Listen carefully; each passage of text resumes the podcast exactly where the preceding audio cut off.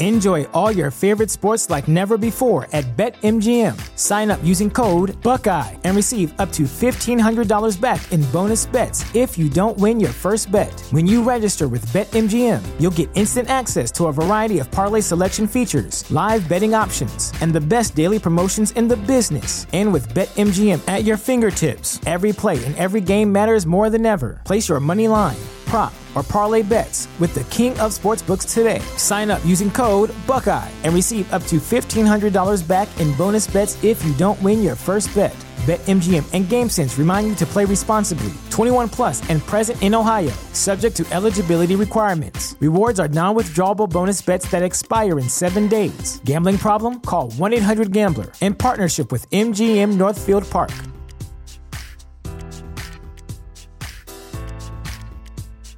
Save big on brunch for mom, all in the Kroger app. Get 16-ounce packs of flavorful Angus 90% lean ground sirloin for $4.99 each with a digital coupon. Then buy two, get two free on 12 packs of delicious Coca-Cola, Pepsi, or 7-Up, all with your card. Shop these deals at your local Kroger today, or tap the screen now to download the Kroger app to save big today. Kroger, fresh for everyone. Prices and product availability subject to change. Restrictions apply. See site for details. Hey guys, on today's pod I brought on Matthew Stocco as usual, as well as joining us today was Anthony Doyle of Raptors Republic. Anthony's one of the best guys when it comes to talking Raptors and really has great insight on the team. We broke down basically every aspect of the DeMar DeRozan Kawhi Leonard trade, talked about where it leaves the Raptors moving forward, where their place is in the East, and also DeMar's legacy. I thought it was a really great talk. Hope you guys enjoy.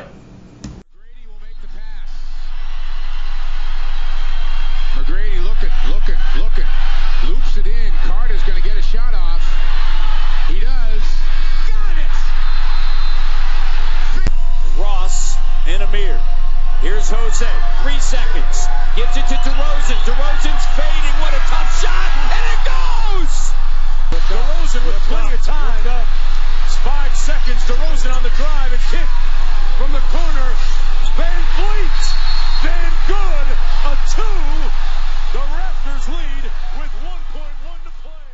Hey guys, bringing you on here for the first time since the Kawhi Leonard trade. I just wanted to get your guys' overall opinions on it. First, Anthony, I'll start with you. What's your overall takeaway from the Kawhi Leonard trade? It was a great move for the Raptors. It was this was the player they've kind of been missing in the last couple of playoff runs. Even with all the injury stuff, they didn't give up OG Anunoby. They didn't give up Pascal Siakam. They protected the one pick that they gave up, and it's a 2019 pick. Masai Ujiri kind of hit all the boxes for not giving up too much long-term while also getting back the best player in the trade. And I think it was clearly a win for the Raptors. Yeah, I'm right with you. I was amazed that, to be frank, OG or Pascal wasn't in the deal. Me and Matt talked last week, and we talked about the Kawhi Leonard possibility, and I thought it was less than a 50-50 shot. And I said, I thought that at least OG would be in it and maybe Pascal too. And the fact that he gave up neither of those is, to be honest, pretty amazing to me. Matt, what do you think?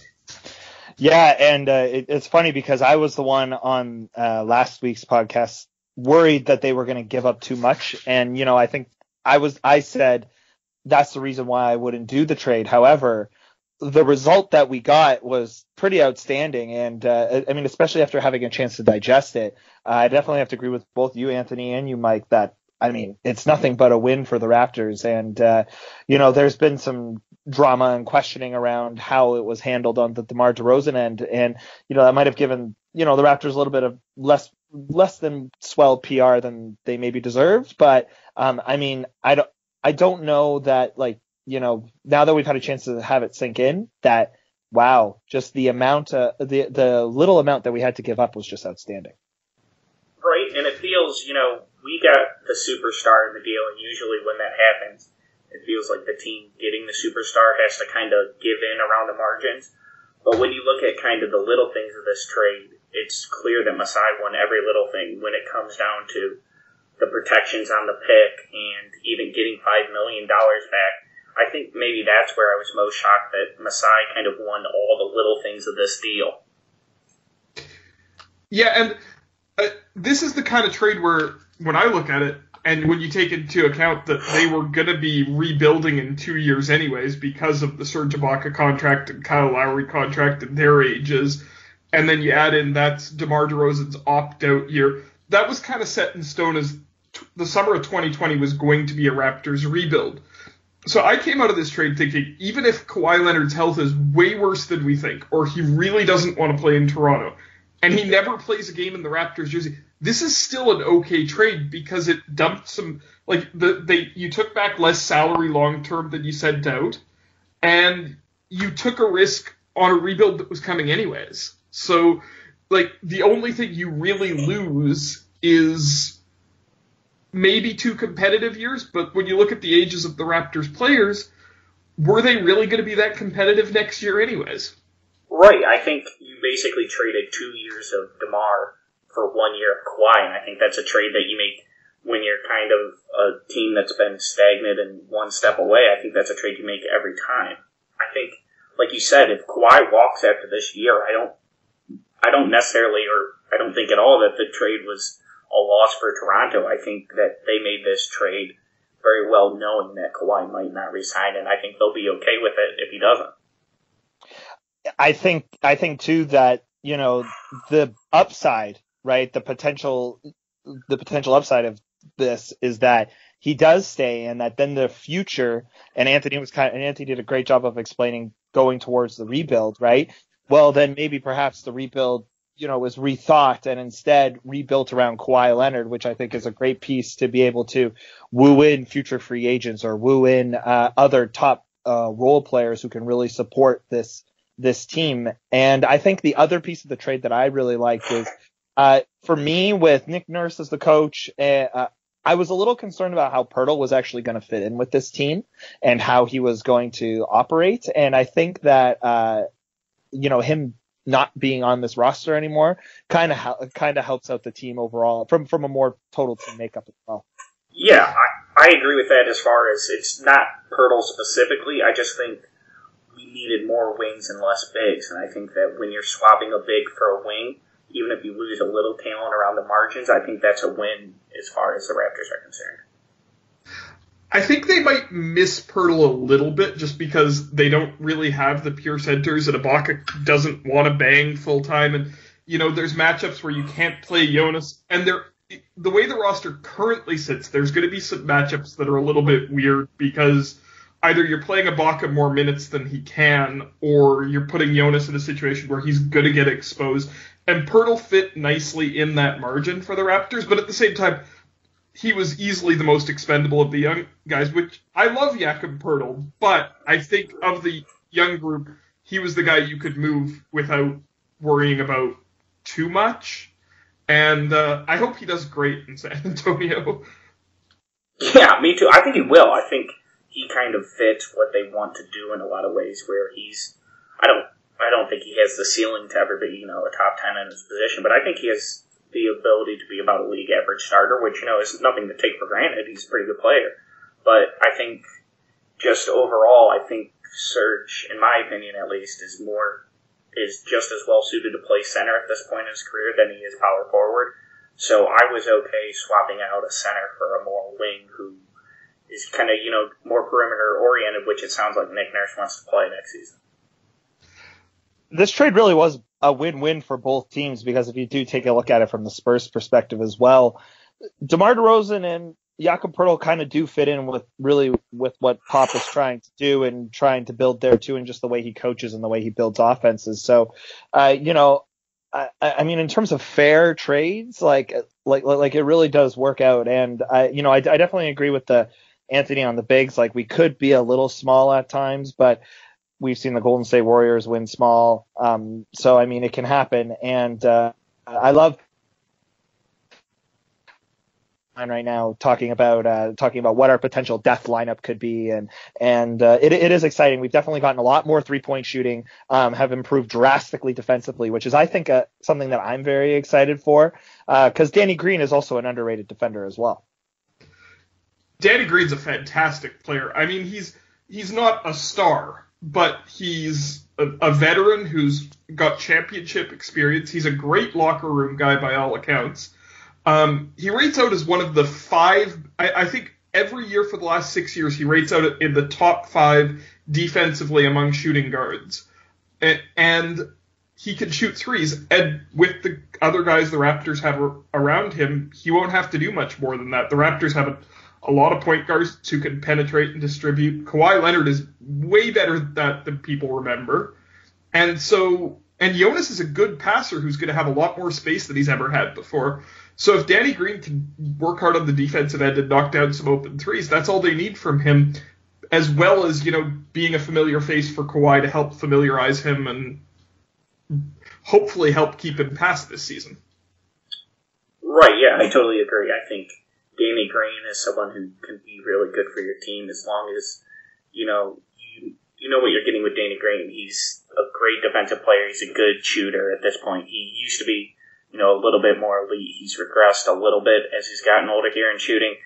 But I think being surrounded by some more offensive talent than he has been the past couple of years, or at least last year particularly, I think that it could really be a change of scenery that's good for Danny Green. And it will be interesting to see. What do you guys think? Do you guys think that he is our starting shooting guard come the season? I personally think that it's probably going to be him, Kawhi, OG is the three, and then Lowry and Valanciunas. What do you guys think?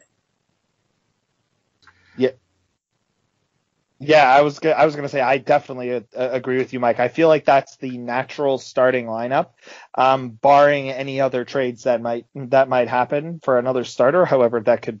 I mean, I don't know how Masai would pull that, but who knows? I mean, he's already pulled Magic once. But I just think that, you know, adding in two starters from a NBA championship team are always good. And it just really adds a lot of defense and a lot of spacing, especially with someone like Jonas on the floor, that I think that it just becomes natural that way, especially if you are trying to, you know, woo Kawhi to stay. Again, that familiarity that Anthony was talking about, I think, is very important in this case.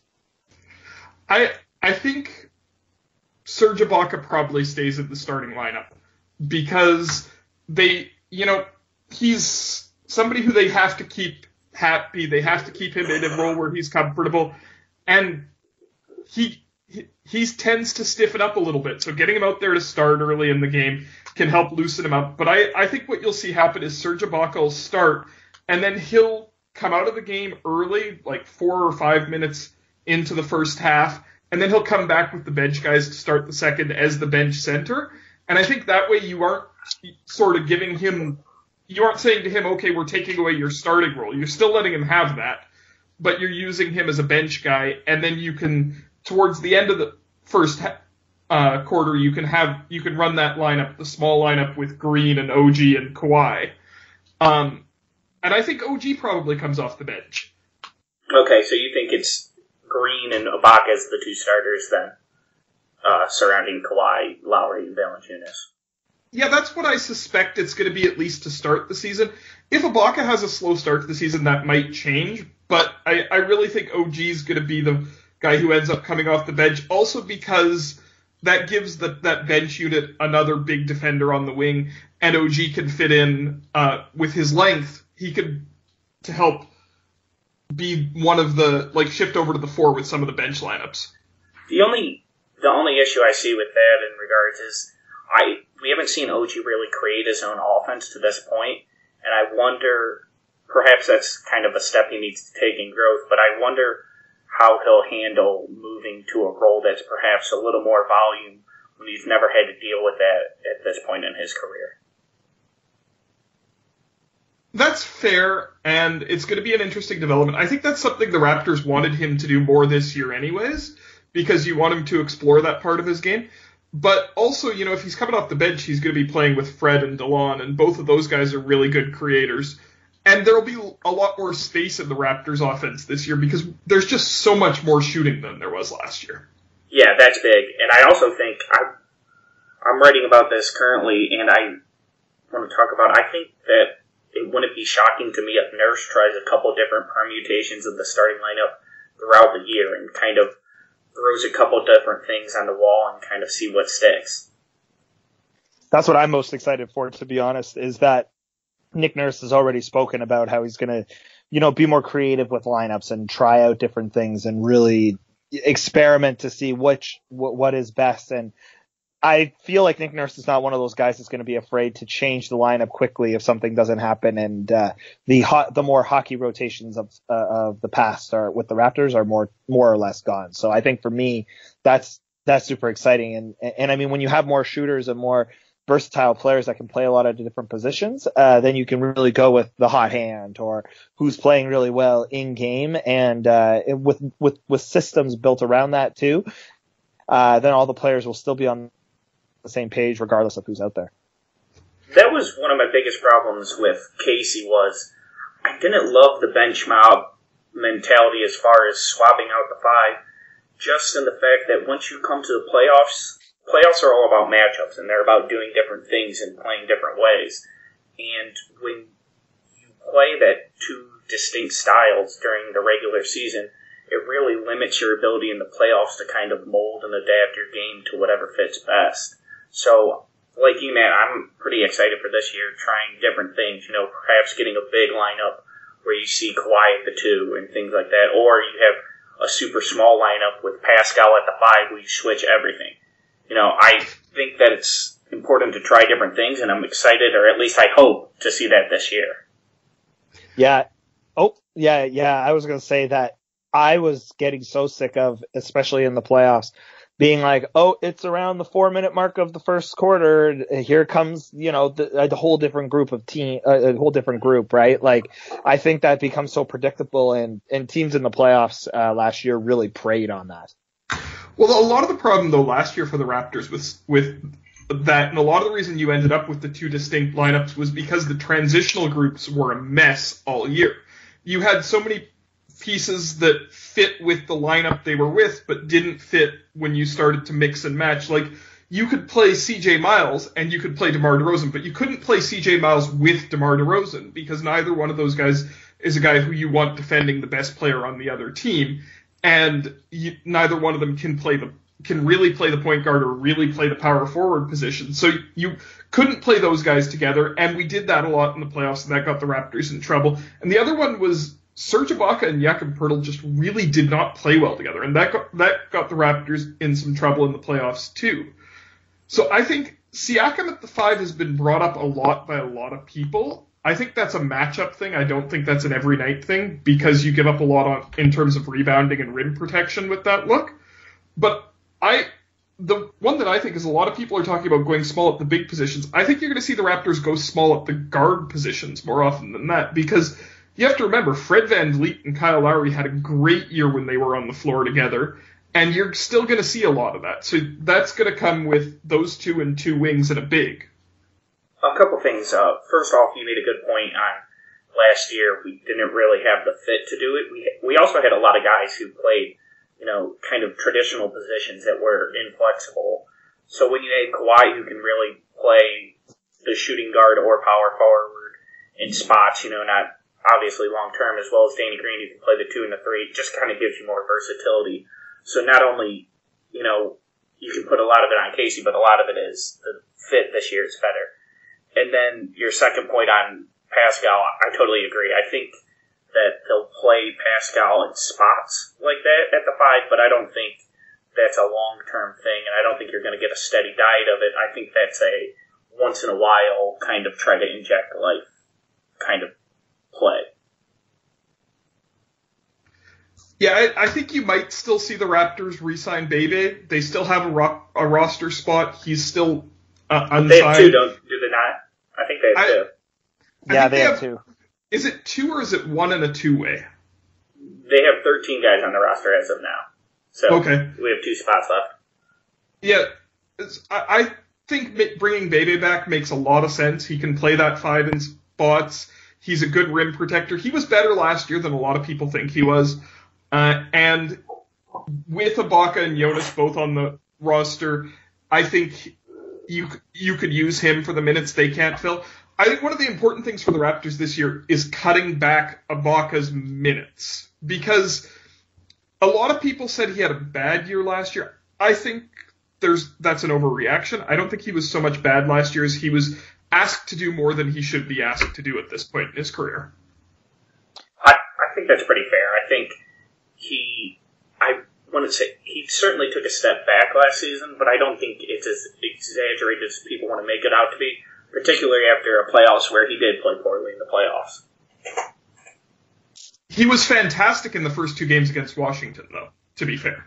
Yeah, he was. He was so amazing, and everybody was very excited, and then it went down quick. It was like watching an EKG machine just go down and not come back up. As we talk about Kawhi, obviously the biggest thing, Kawhi and Danny Green both, I guess, the biggest thing is defense. But what do you guys think offensively, besides the spacing that they add, what do you think is kind of what part are you most excited to see? I think people are going to be shocked about how much Kawhi can do offensively, because I actually think he's a better offensive player than DeMar DeRozan. 2016-17, the last year he was fully healthy, he ranked in the 89th percentile in the league in isolation. He was in the 93rd percentile as the pick and roll ball handler. You know, almost everywhere when you break down his shooting percentages, he was in like the 75th plus percentile at everything offensively. And so it's not just that he's a great shooter and a great defender. He can do everything. And that's why he was in the conversation for being the best player in the world before he got hurt. And I think people are going to be shocked because he's got that defensive reputation, but he could have stepped into DeMar's role offensively from last year, and he would have been really good at that. As well, I think they'll do other things with him because he creates space just by being on the floor because he's a great shooter. Yeah, I was actually watching a bunch of Kawhi Leonard highlights from 2016, 2017, and you know, a lot of people have been saying, "Oh, he's not really good off the ball," and I just don't see that. I mean, I see tons of plays where he's moving off the ball, creating space for himself off the ball as well, and I think that, you know, with the more spacing that the Raptors are just going to create in general, that we're going to see him being able to shoot spot up threes, be able to create his own space. And if a play does break down, when it inevitably does, we have somebody who can, you know, move off the pick and roll and do some fantastic things with it. You know, he has a really good first step coming off of screens. He also is very strong, so he's able to bang around inside in the paint as well. I think that he also has a really nice step back as well. So I think that, you know, Kawhi offensively is going to draw so much attention as well, and you know, within all the movement that's going to be happening with the team as well. I think his assist totals might actually go up over the previous years as well. And I mean here's a guy again, best player in the Eastern Conference, perhaps. I mean, if not top two, and he, depending on your opinions on Giannis, right? And here's a guy that's going to attract a lot of attention. And I could see his 3.5 assists from 2016, 2017 moving up to like 6 or 7. And the Raptors are going to rely on him to do a lot, but I think I know he can handle the load. Well, I'm not sure he'll necessarily improve that much as a playmaker. I think that would be nice, certainly. I'm not totally confident on that. What I do think is he doesn't require the ball as much, so there's maybe he doesn't increase his assist that total. But if you're not holding the ball and you're getting less assists, it's not, you know, as hurtful as it may otherwise be. Mm-hmm. Another thing I'm excited on offense is just for Kyle Lowry kind of to not be the number one option anymore. Yeah, he had that with DeMar, but I think now when you have a player that draws as much gravity off the ball as Kawhi does, I think it will be exciting to see what Kyle Lowry can do in a different role. One wrinkle that nobody's really talking about that I kind of want to see the Raptors mess around with is Kawhi's he's a big, strong body for a wing. I'd like to see the Raptors try to run some Lowry-Kawhi pick and rolls with Kawhi as the roll man. Because I think you could, when you take what each of those players can do, you're going to create space somewhere. Either they're going to overcommit to Lowry because he can be so dangerous once he gets rolling into the lane, or they're going to overcommit to Kawhi, and there's going to be space freed up somewhere when you run that. And I think there's some stuff like that you could do this really interesting. And they did that a little bit with DeMar. They Casey experimented a little bit with DeMar setting some screens for Kyle, and it worked. But with DeMar, you didn't have the pop threat that you do with Kawhi.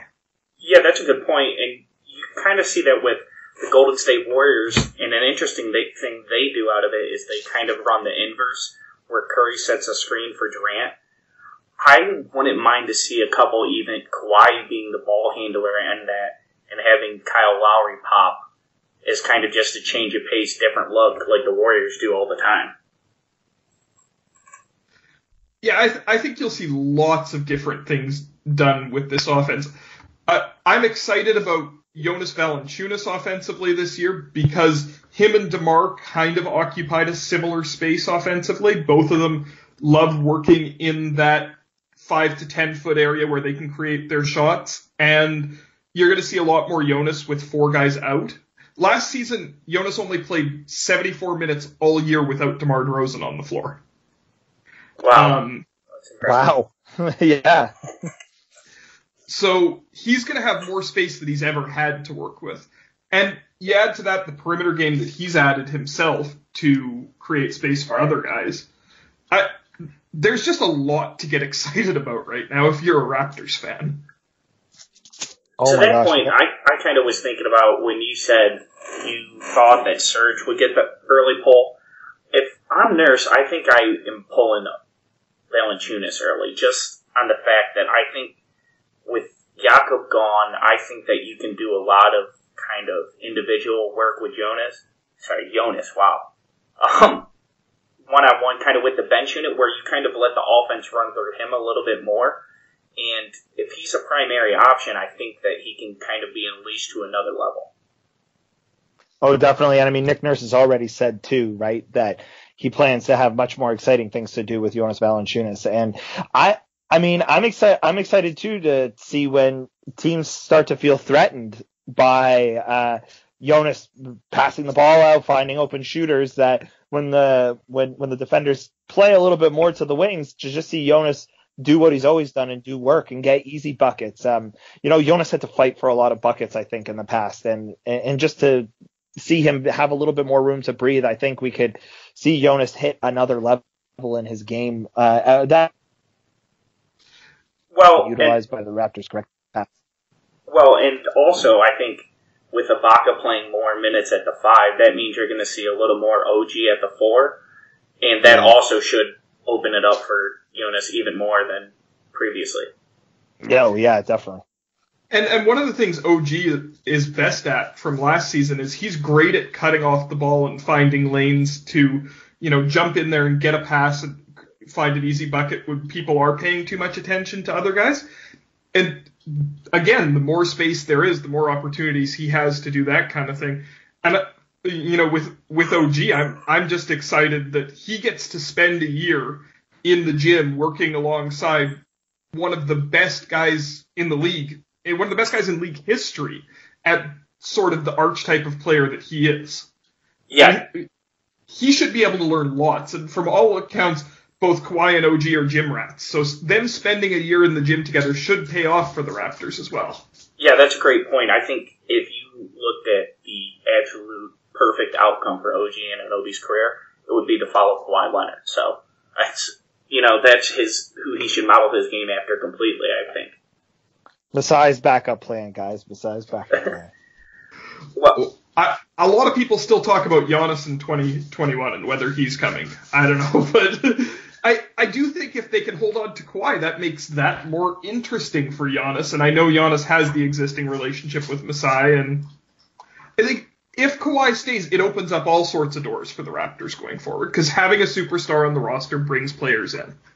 You stole my point, Anthony, but yeah, I think that makes it more of a possibility. Imagine Masai being able to sell Giannis, and he has this relationship with him, and says, hey, guess what? You also get to pair up with Kawhi Leonard and get to be a big, huge piece and you have another piece to work with, because Giannis is another player who hasn't really ever had another player better than him or on his level to play alongside with. And I think a Giannis Kawhi Leonard team would be really, really dangerous.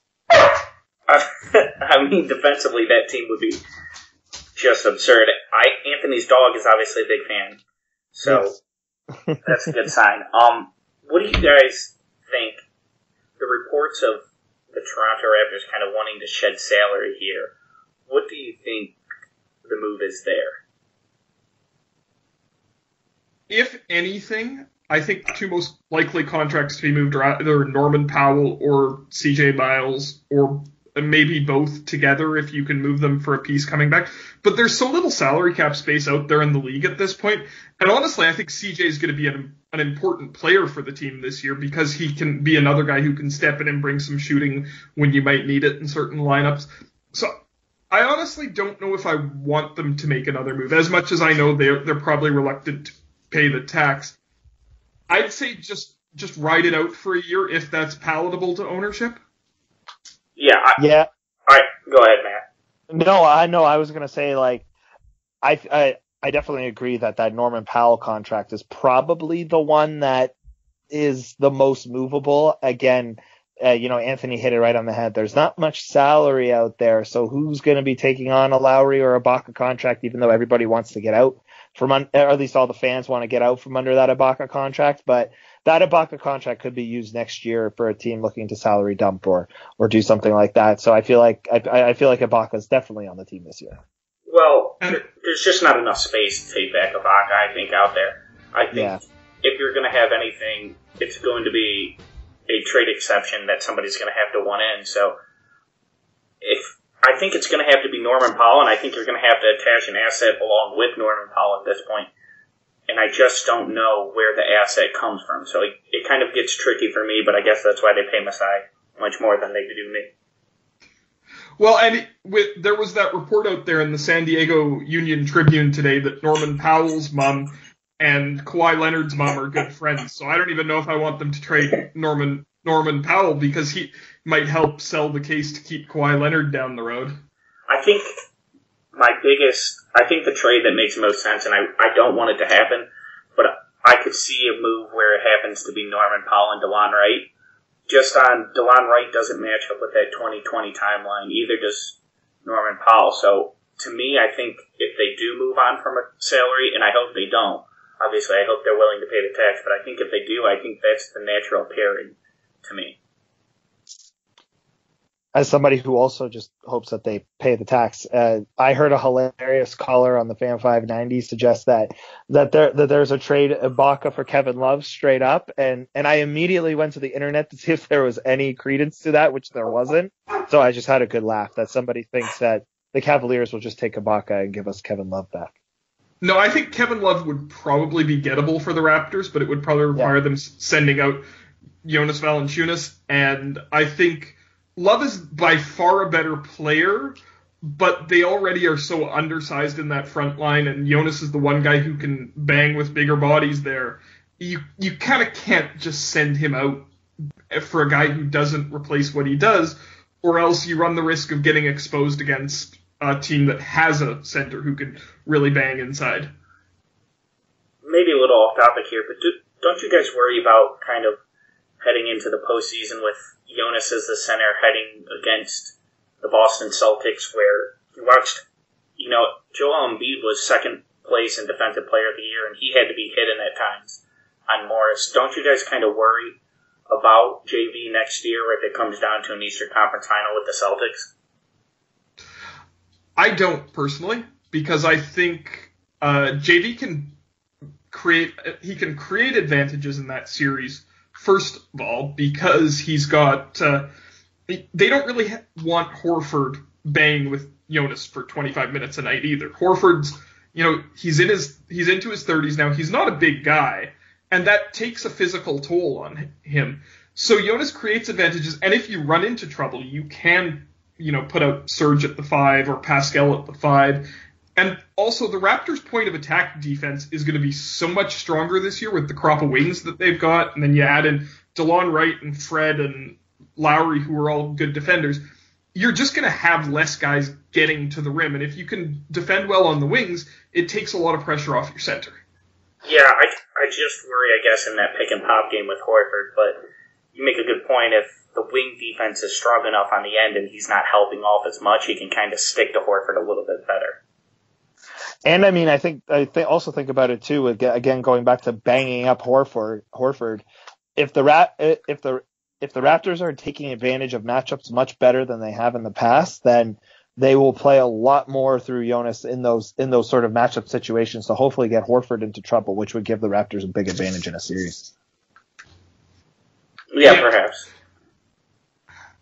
You have to play as much against a really good team. You are going to give up advantages. That's just going to happen. So you can't worry too much about whether or not you're going to give those up, because every good team has ways to create them. It's about creating more advantages than what you're giving up. And if you have to let Horford go off, Horford's not a guy who's going to score 50 on you every night. If you could keep Tatum under control and you can keep Hayward under control and Kyrie under control, you can probably live with Horford having some great nights. To me, it was tough to watch him kind of put Embiid in the blender like that. And I just, as I watched it, I thought of what he would do to poor Jonas.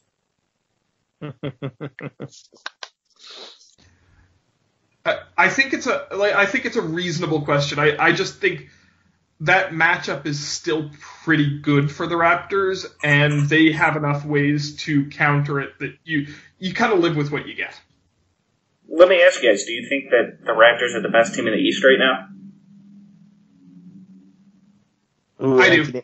Yeah, I tend to as well. I mean, they have the best, in my opinion, they have the best player in the conference, and the supporting cast that they're building around him is really good. The Celtics are close, but I give the Raptors the edge as well. I think a lot of attention is being paid to the question of whether or not Kawhi is healthy, but the Celtics have those kind of questions too, because it's not a lock that Gordon Hayward's going to come back and be completely himself. I know he's had great-looking videos out there of him working in an empty gym, but that doesn't necessarily translate to on the court. And, Kyrie Irving's also a guy who's dealt with a lot of injuries in his career. The Celtics aren't a lock to get through the season healthy either. And if you assume both teams are healthy, which you either have to assume both teams have health issues or both teams are healthy, if you assume they're both healthy, I think the Raptors are better. I think for Hayward, at least, I think a lot of people are kind of calmed by the fact, I think leg breaks, actually, as gruesome as his leg break was, they're a little bit easier to come back from than those ACLs. If I'm the Celtics, I'm most worried about Kyrie Irving, and he had some injury problems prior to LeBron getting there in Cleveland. I think a lot of people forgot about that, even going back to Duke where he only played 9 games, and I don't think it's any guarantee, like you said, that he's going to be healthy for next season. Plus, who knows? Kyrie Irving, did you guys hear that whole thing about Kyrie Irving and the Bumblebees and wanting to be traded to Charlotte? He might be on Charlotte for all we know. I did not. Oh, you don't want to know. He's got this whole thing with Bumblebees and that he can be in touch with Bumblebees. And yeah. Kyrie Irving's a really, really strange dude.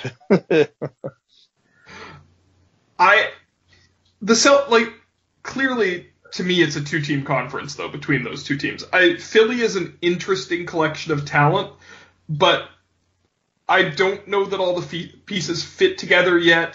Embiid is a guy who you can take advantage of.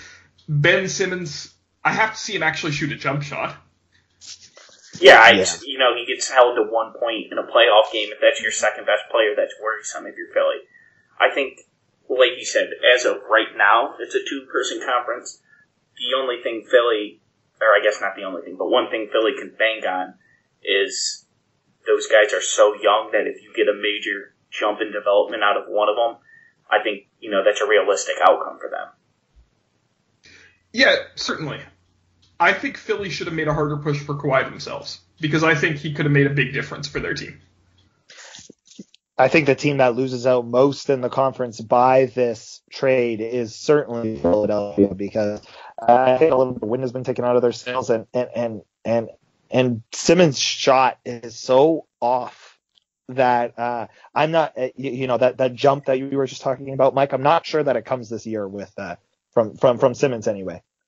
Oh no, I don't even think it's necessarily likely. I just think that is kind of their route to contention, and it's at least a reasonable one to take. I think those three are kind of at least you told me, you know, those three are the three that I wouldn't be shocked if they won the conference. If Indiana or someone else like that won the conference, I would be pretty amazed.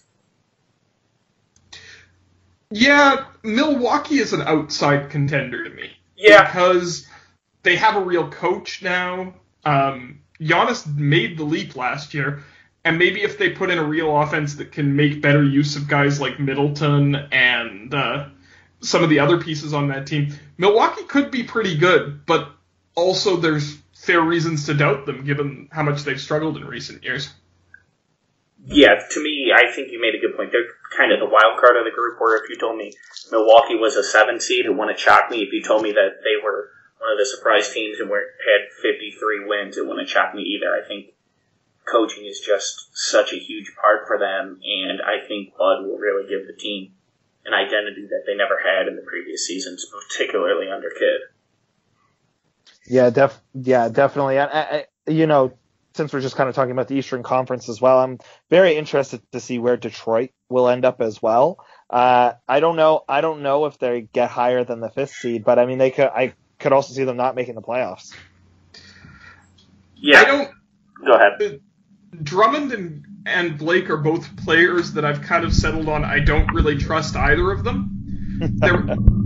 They're both talented enough players, but they're also both players who just they don't really seem to ever put it together on the court. And I've always considered Blake Griffin the big man version of DeMar DeRozan. He's a talented player who's great to watch, but can you build a contender around him? I'm just not sure. Yeah, those are fair points. Kind of just to get us back on track here, with the DeMar trade, I guess, leaving obviously the end of him and Casey's kind of big, era ending in Toronto. Do you guys think that DeMar is the greatest Raptor ever? I have a controversial opinion on this one that's gotten me in a lot of trouble before. My opinion... Hold on, can I guess it? Sure. Kyle Lowry's a better Raptor than DeMar DeRozan. Actually, I don't have Lowry ahead of... okay. It's not Lowry that I have ahead of him. It's Vince. But my argument on DeMar is, can you be a franchise's best player in their history if you weren't ever the best player for a single season? I mean, that's a fair argument to make. Because I don't think DeMar DeRozan was ever the best player on the Raptors for a season.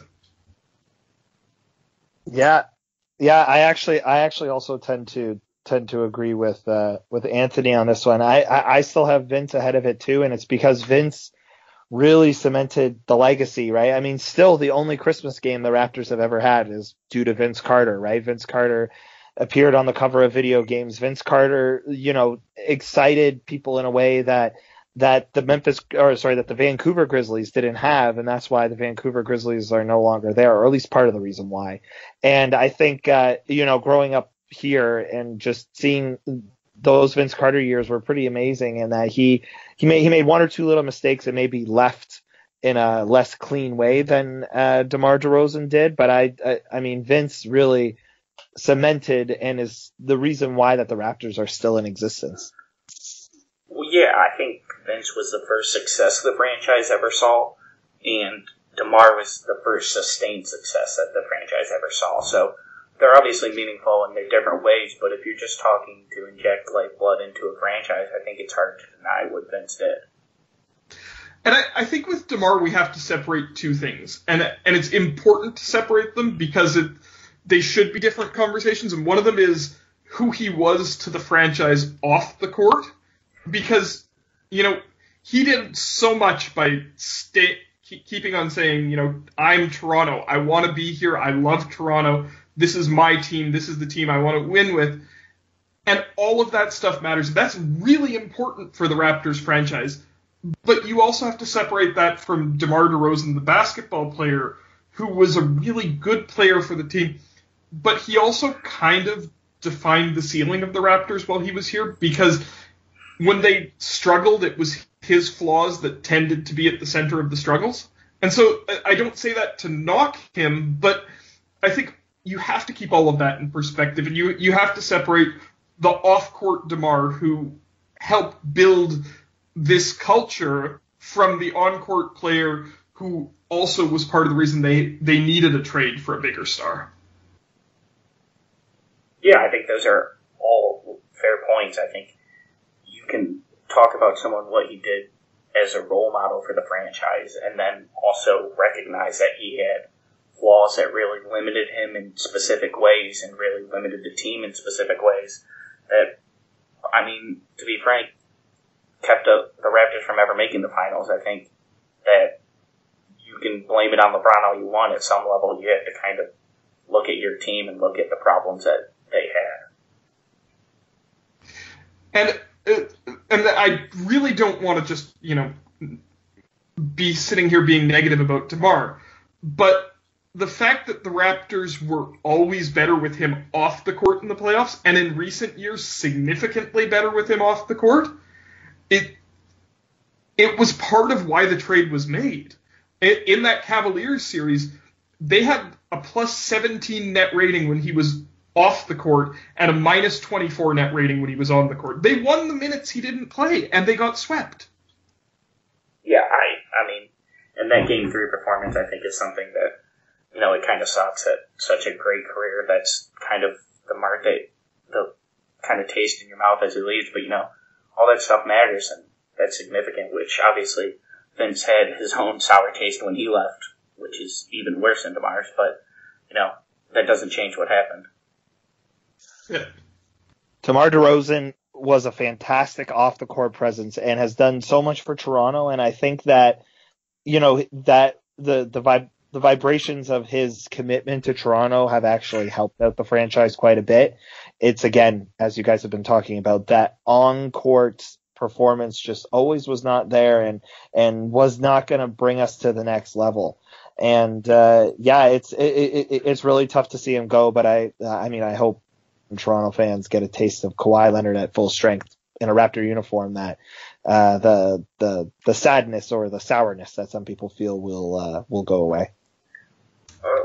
One last thing, guys, kind of to wrap us up here. What do you think, I guess, is the final chance of Kawhi Leonard remaining a Raptor past this season? Anthony, we'll start with you. I probably would have put it as, 40% him staying, and I think that's where I'm at right now. There's a lot of reports out there that he still just wants to go to LA, but there's also some things that are starting to come out. That San Diego Tribune piece today that talked about somebody close to him saying they think he's going to fall in love with the city. And then, Masai's really good at this, and a lot of players come to Toronto and they just love the city. And the other part of it is, I'm not sold that LA is going to look that attractive come next summer. So I'd say there's about a 40% chance of him staying. And if he stays healthy enough and the Raptors start moving towards 60 wins, that goes up north of 50%. Yeah, I actually tend to agree. I have it. I knew you were going to ask the question, Mike. I had myself down here at 30%, but I could really see that ticking up. The Lakers are in an interesting position because they have LeBron, yes, but not much around him, and are in a much tougher conference. So where do they end up, and how attractive do they really look? And, it's really all on Masai's back, and maybe a little bit of Drake's back too. Let's put him in there as well. Can they create an environment that Kawhi will love, right? Because I think Kawhi just wants to be, comfortable and there's a lot of things that Toronto can offer. It's such a bigger city, quote unquote, and market than San Antonio. I just think he needs to have his eyes open to it. And, he can be sold for an entire year on, look, Kawhi, you are the best player in this conference. We can dominate year after year with you here. And we have an easier road to another finals. And, there's lots of reports out there that Kawhi doesn't like the cold, but he's all about basketball. So if he's all about basketball, then hopefully he'll get over the cold and maybe some sponsorship. But I would say right now 30%, but I'm hoping that as he starts to get sold over the city, that it goes north of 60% or 50% as well. I guess call me the pessimist. I'm a little bit lower than you guys. I'm more in the kind of 15 to 20% range. But to be frank, I was even lower when the first trade first was made, so I'm growing every day and perhaps maybe in the wrong direction, but, you know, chances increasing every day and more reports come out positively, so you never know. He was smiling in that picture with Bobby Webster and Masai Ujiri as well, so there's another positive. I think that's a good note to end it. Guys, thank you for coming on. It was a pleasure talking. Just one other point I want to make on that last bit, though, about him staying is from the moment he got to San Antonio and became a big player, they started marketing him right away as the next Tim Duncan, the guy who would follow in the mold of Tim and the Admiral. And he had 30 years of this San Antonio history weighing on him from pretty much the second year he was there. And I think that's a weight that we don't recognize that players carry sometimes. He's going to get to Toronto, and by the time we get to Christmas, he might be in the conversation where people are saying, is he the best player ever to wear a Raptors jersey? He writes his legacy here, and I actually think that might end up helping make the sales pitch a lot too. Okay, that's an even more positive note to end it on. Enjoy all your favorite sports like never before at BetMGM. Sign up using code Buckeye and receive up to $1,500 back in bonus bets if you don't win your first bet. When you register with BetMGM, you'll get instant access to a variety of parlay selection features, live betting options, and the best daily promotions in the business. And with BetMGM at your fingertips, every play and every game matters more than ever. Place your money line, prop, or parlay bets with the king of sportsbooks today. Sign up using code Buckeye and receive up to $1,500 back in bonus bets if you don't win your first bet. BetMGM and GameSense remind you to play responsibly, 21 plus and present in Ohio, subject to eligibility requirements. Rewards are non-withdrawable bonus bets that expire in 7 days. Gambling problem? Call 1-800-GAMBLER in partnership with MGM Northfield Park.